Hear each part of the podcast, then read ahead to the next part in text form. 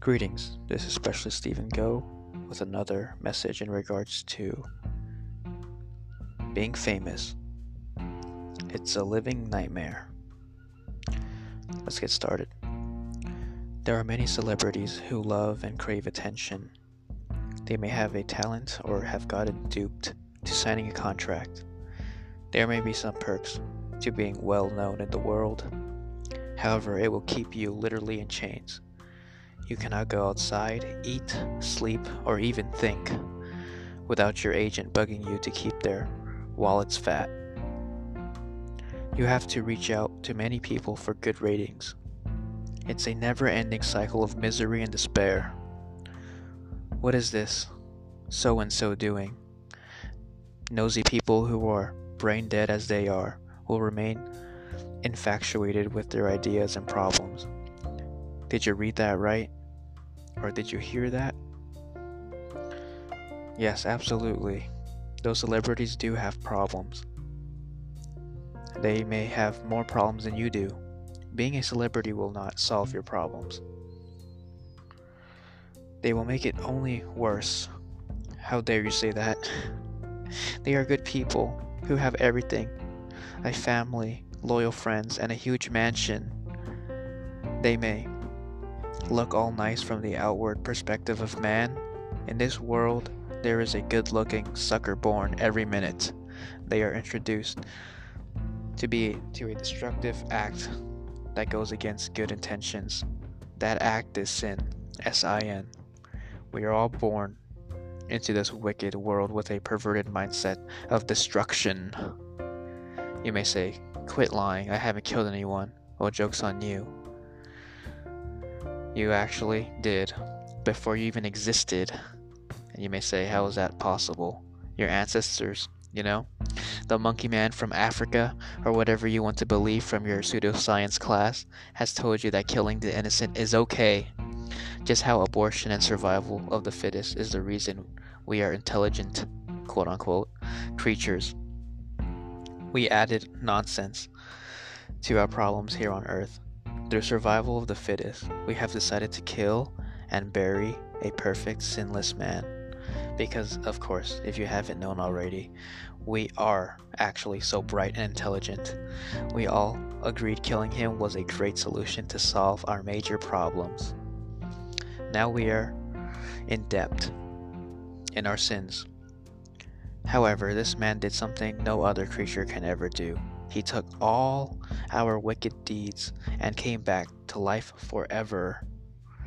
The Lord Jesus Christ was on the cross, who took all your past and future sins with him. He died with them and rose again spotless, without blemish. Casted away the world's sins and every sin you have or ever will be doing. All that is gone. What does that mean? That means you can go to heaven and not burn in hell forever by accepting his gift and sacrifice in your life. You do not have to carry the burden of your guilt and shame. He will grant you the Holy Spirit. He will give you the spiritual discernment we need. A, we need a guide, especially in these dark times. The Word of God will provide your next step for your life. You will continue facing heartaches till you die. However, they will be much more bearable with the Savior by your side. That's a guaranteed assurance. He will never leave you while the people you thought cared. That is exactly what He has promised. And this is what His Word says in Psalms chapter 146, verse 3. Put not your trust in princes, nor in the Son of Man, in whom there is no help. The Son of Man regards to Adam, uh, which is the false line. Now says here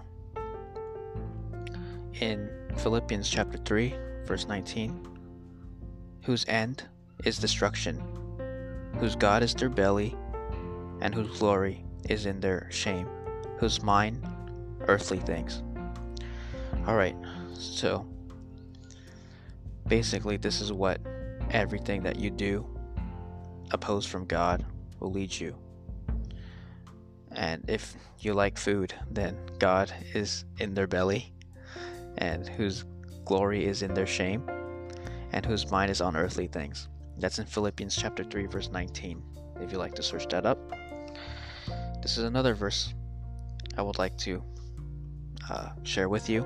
It's in 2 Corinthians chapter 4, verse 16 through 18. For which cause we faint not, but though our outward man perish, yet the inward man is renewed day by day. For our light affliction, which is but for a moment, worketh for us a far more exceeding and eternal weight of glory. While we look not at the things which are seen, but at the things which are not seen. For the things which are seen are temporal, but the things which are not seen are eternal. So, things that the Lord will provide you, especially through the Holy Spirit, He will guide you to things that are eternal, that will last. Everything that you do from here on after you are saved will make a great impact upon your life. People that are un- not saved are depending on things that are temporal, and their happiness is temporal.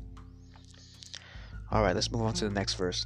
In Psalms chapter 146, verse 6 through 10 says this Which made heaven and earth, the sea, and all that there is, therein is, which keepeth truth forever, which executeth judgment for the oppressed, which giveth food for the hungry, the Lord looseth the prisoners.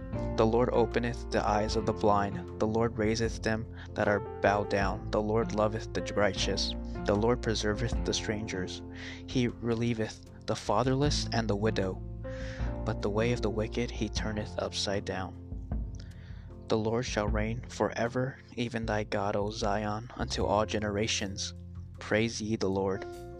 Every single generation, from the past to the future, from the present to the future, they will all have the opportunity to get saved.